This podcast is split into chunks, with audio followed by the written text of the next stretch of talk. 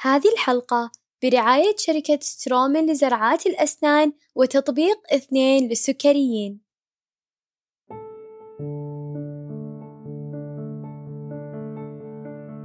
أهلا جميعا معاكم نورة العبيلي.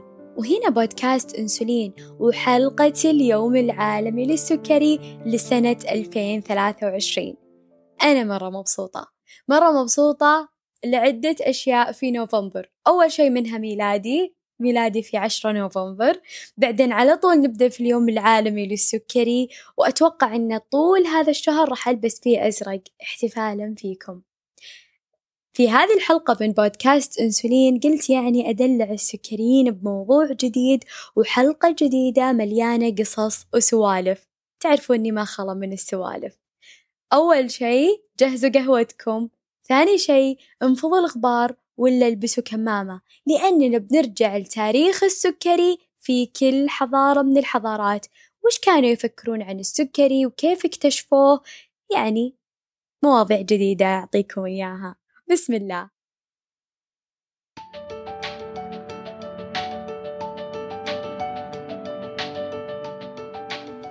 هذه الحلقة برعاية شركة سترومن السويسرية. وهي شركة رائدة في مجال زراعات الأسنان والمصنفة عالميا بأنها أفضل زراعات للأسنان لمصابين السكري. بحسب التجارب السريرية والأبحاث اللي وصل نجاحها مع مصابين السكري لنسبة 100% وبمناسبة اليوم العالمي للسكري اختاروا زراعات سترومن وانصحوا فيها من تحبون. نقلب صفحات التاريخ بأحداثه ومختلف أفكاره. من سكنوا فيه منهم إيش أسمائهم وين مساكنهم. اختصارا لهذه التفاصيل بنبحث تحت مسمى حضارة. لمرض السكري بأنواعه تاريخ طويل مع الأمم السابقة في اكتشافه في البدايات وبطرق بدائية لكنها تشير إلى مرض السكري بمعناه الأكيد والمعروف اليوم. واللي وصلنا للتشخيص بأنواعه وأعراضه وأنواع كل أدوية. لكن قبل آلاف السنين حاول الأطباء في ذاك الوقت الوصول إلى أدوية أو حلول تقضي على السكري أو تخففه. أو أيضا ما كانوا يعرفون وش السكري وهذا اللي بنعرفه اليوم في كل حضارة وش كان تفسيرهم لمرض السكري. لكن كان لمرض السكري ارتباط وثيق في الأثرياء ومجتمعات الأثرياء وارتباطه تحديدا بكثرة الأكل وتنوعه على عكس باقي الناس اللي أكلهم قليل ومحدود والسكري ما له وجود في مجتمعاتهم. معرفة سنوات طويلة من تراكم الخبرات الناجحة والفاشلة لحد ما كون التاريخ معرفة علمية رصينة متعاقبة بين الحضارات. لا يكاد يذكر فيها الخطأ والسبب يرجع للمقاييس العلمية اللي تقوم عليها التجارب بكل حضارة. في هالحلقة ناخذكم بجولة عبر التاريخ نكتشف فيها بدايات مرض السكري مع البشرية في مختلف الحضارات من الفرعونية للهندية والإغريقية للرومانية والصينية ثم أخيرا الحضارة الإسلامية.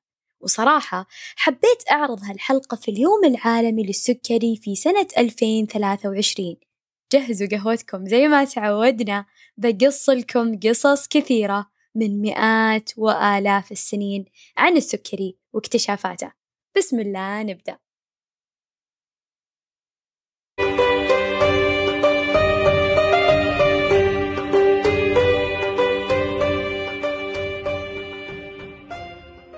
ونبدأ بالحضارة الفرعونية. بداية معرفة البشرية بمرض السكري هو عن طريق البرديات الفرعونية القديمة. ومعنى البردي أو البرديات هو نبات أو نباتات تشبه القصب كانوا يقشرونها ويصنعون منها ورق ويكتبون عليه. وخصوصا بردية بيبريس اللي كتبها عام 1552 قبل الميلاد. للطبيب المصري حسي رع من الأسرة الثالثة. كان المصريين يسمون مرض السكري بعطش النساء مثل ما ورد في بردية إبريس وهو أول وصف وصفوا فيه السكري في التاريخ عطش النساء. ولسوء الحظ أن البردية ربطت السكري بكثرة شرب السوائل والتبول ولكن التشخيص والعلاج مفقود من البردية. يقال أنها مع السنين وتعاقب السنين تعرضت للتلف.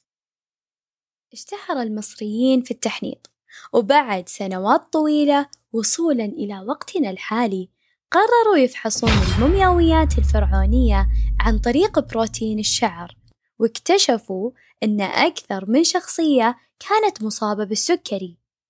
غريب مرة. خلينا نقول لكم مثل إيش؟ مثل حتشبوست التي عاشت خلال الفترة 1458 إلى عام 1508 قبل الميلاد وهي خامس فرعون في الأسرة الثامنة عشر لمصر القديمة. وعندنا أخناتون الثامن عشر كشف إصابته بورم الغدة النخامية الحميد المسبب لمرض العملقة اللي يصاحب داء السكري من النوع الثاني.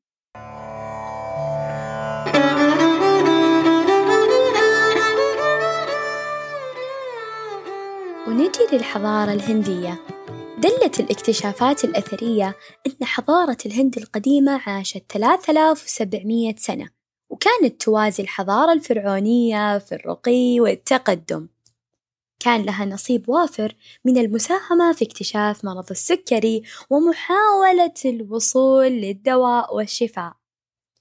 ربط الهنود الأمراض بغضب الإله وتطور الطب من العصر السحري إلى طب الإيروفيدا الممنهج الملتزم بالمعايير الأخلاقية الصارمة.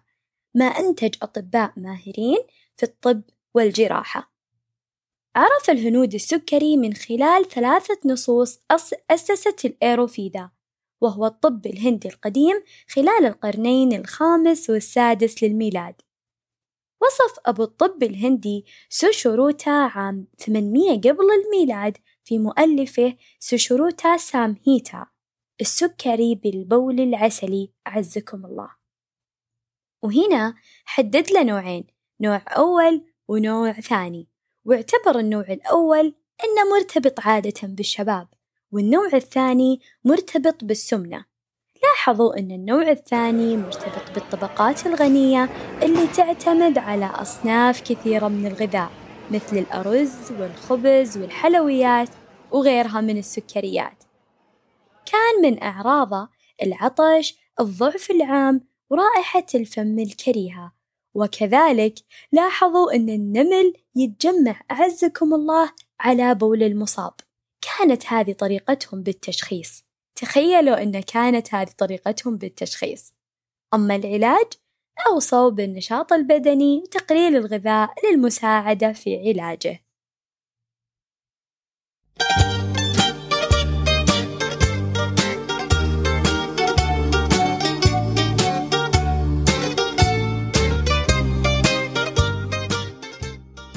وأما للحضارة الإغريقية واليونانية كان في عالم يوناني اسمه أولوس كورولينوس عام ألف قبل الميلاد.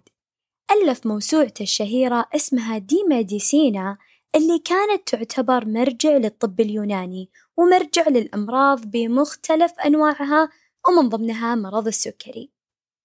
يعتبر العالم أولوس كورولينوس أول من كشف سريريا على مريض مصاب بمرض السكري وهو أول من أعطى تشخيص للمرض. وصفه بكثرة التبول قلة الإحساس بالألم والضعف العام وقال أن ناتج السوائل الخارجة أي البول أعزكم الله أكبر من كمية ما يشربه من السوائل. ووصف العلاج بنظام غذائي يحتوي على الحد الأدنى من الطعام وتغيير نمط الحياة. لو تقول لأي شخص اليوم وش معنى diabetes بيقول لك مرض السكري. هذا الوصف أطلقه الطبيب اليوناني ديمتروس آفاميا diabetes وهو مصطلح يوناني مستنبط من diabaino اللي تعبر عن مرور السوائل عبر الكلية تعبيرا عن كثرة التبول. هذه الحلقة برعاية تطبيق اثنين للسكريين. وهو أول تطبيق سعودي يختص بالتثقيف والتعليم عن داء السكر من النوع الأول والنوع الثاني. لكل مصابين السكري هدفهم التعايش مع الإصابة بشكل أسهل وفهم أعمق والبعد عن المضاعفات. ولا تنسى أن الوعي وقاية. خدم التطبيق ما يفوق عن الخمسة آلاف مصاب بالسكري بنوعين تلقون رابط التحميل في صندوق الوصف.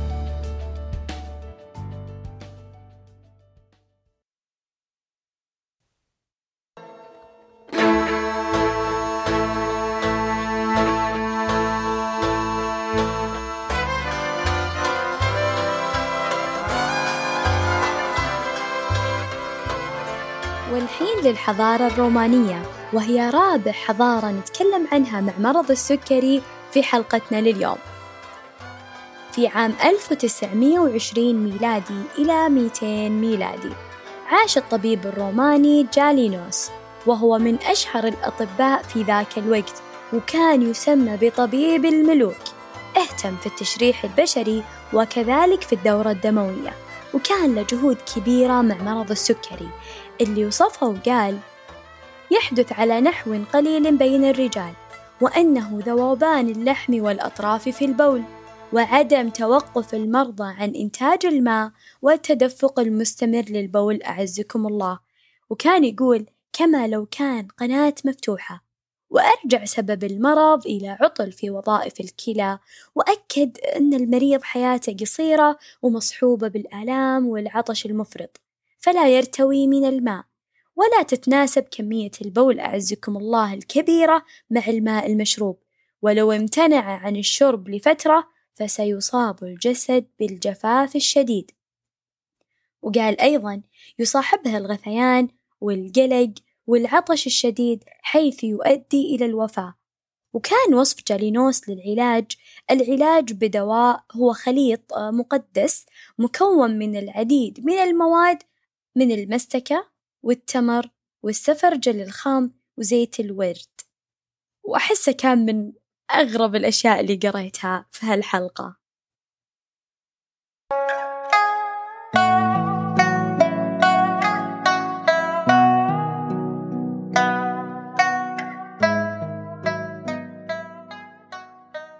البول الحلو. هذا كان مسمى السكري في الحضارة الصينية عند الصينيين القدامى اللي ربطوا كثرة الأكل والمجتمعات الغنية بإصابتهم بمرض السكري. وهذا تقريبا إلى حد ما مشابه للحضارة الهندية للسبب. يعتبر الطبيب تشانغ تشونغ من أشهر الأطباء في الإمبراطورية الصينية القديمة اللي ألف كتاب الطب القديم للإمبراطورية الصفراء. ووصف السكري بالإفراط بالأكل والشرب.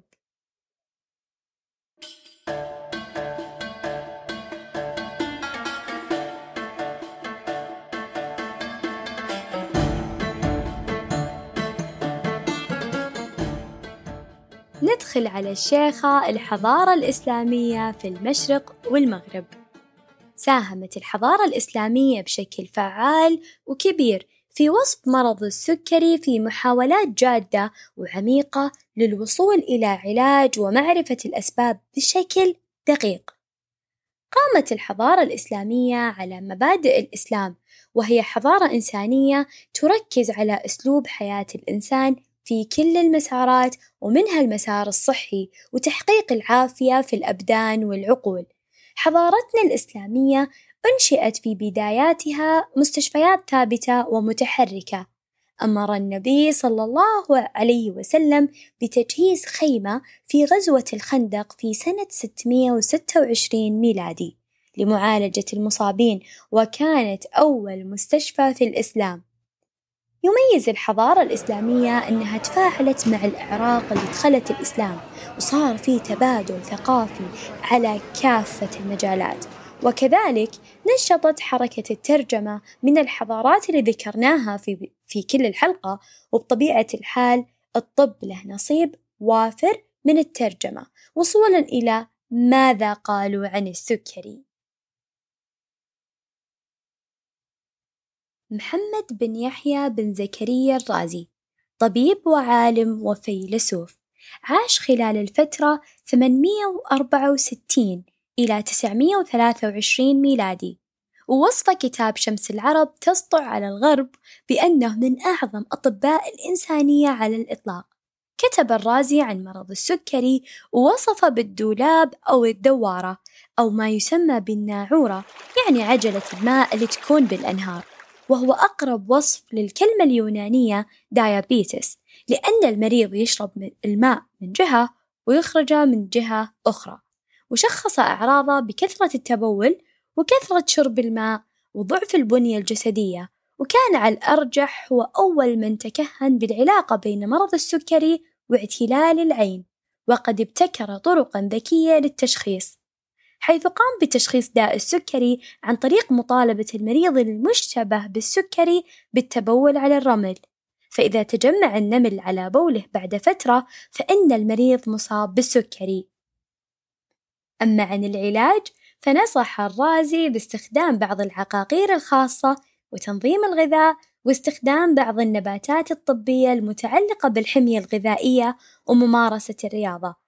أيضًا نصح بالتدين والإيمان بالله للقضاء على القلق والضغط النفسي المصاحب لداء السكري للحصول على الاسترخاء والراحة النفسية، ولعل بذلك كان أول من عرف الارتباط بين السكري والحالة النفسية اللي كشفتها البحوث الطبية في القرن العشرين.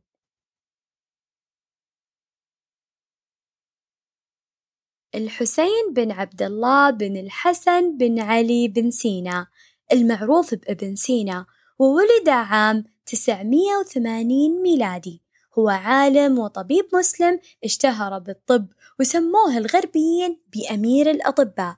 يقول في كتابه القانون في الطب أن مرض السكري هو أن يخرج الماء كما يشربه في زمن قصير ونسبة هذا المرض إلى المشروب وإلى أعضائه هي نسبة زلق المعدة والأمعاء إلى المطعومات وصاحبه يعطش ويشرب ولا يرتوي.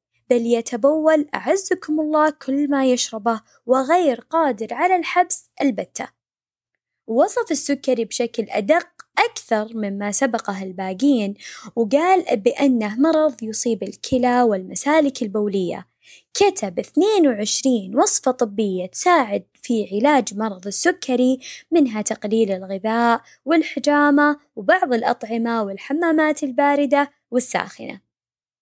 طبعا لازم إننا نستوعب إنهم كانوا مجتهدين والطب اليوم تطور بإمكانياته وكوادره وبحوثه وعلومه.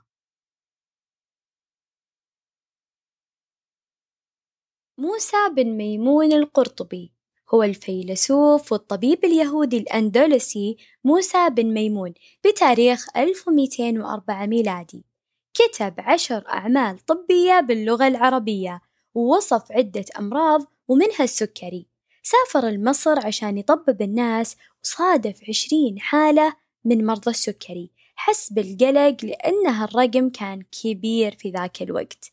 استنتج أن السكري ينتشر في الأماكن الأكثر دفئًا وأن انتشاره في مصر بسبب حلاوة مياه نهر النيل. ونصح بالاعتدال في الأكل والشرب واتباع أسلوب الحياة الصحية وكانت فلسفته هي الاعتناء بدفء الجسد الطبيعي قبل أي شيء ثاني. وأكثر ما يمكنه تأمين هذا الدفء أنك تسوي تمارين بدنية مناسبة ويعني نصح بتدليك كبار السن عشان تحفيز حرارة الجسم والوقاية من الأمراض. وننتقل آخر شيء للخلافة العثمانية. تعتبر متلازمة التمثيل الغذائي metabolic syndrome من الأمراض المسببة للسكري. وهي الإكثار من أكل السكريات وقلة الحركة والخمول. ووثق التاريخ إصابة سلاطين عثمانيين وأفراد عاديين من عامة الشعب إصابتهم بالسكري من عام 1258 ميلادي حتى سقوط الخلافة الخلافة العثمانية عام 1922 ميلادي.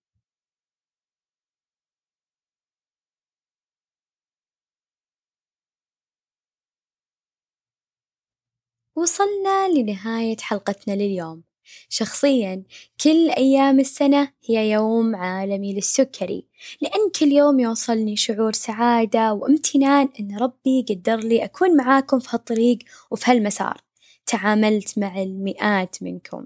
ولاحظت فيكم إنكم متعلمين ومثقفين وراقين وتحبون الرقي والتعلم والتحضر، في هالحلقة حبيت أكشف لكم لمحات تاريخية عن تاريخ مرض السكري عبر الحضارات من التكهن في ماهيته ومحاولة اكتشافه، ثم لاكتشافه وبعد محاولات ومحاولات عبر السنوات لين وصلنا للأنسولين وعرفنا كل الأعراض والأشياء ونقدر نصنفها بين نوع أول ونوع ثاني وأنواع ثانية، أسجل لكم هالحلقة وأنا كلي فخر وسعادة فيكم لأن المؤمن القوي خير من المؤمن الضعيف، وأنا أحب الأقوياء اللي يتحدون الزمن وأحداثه والمكان ومحدوديته، أصدقاء أنسولين إنتم وقود النجاح وترياق التحفيز، دمتم بخير وسعادة وراحة بال وفالكم خط السعادة دايم.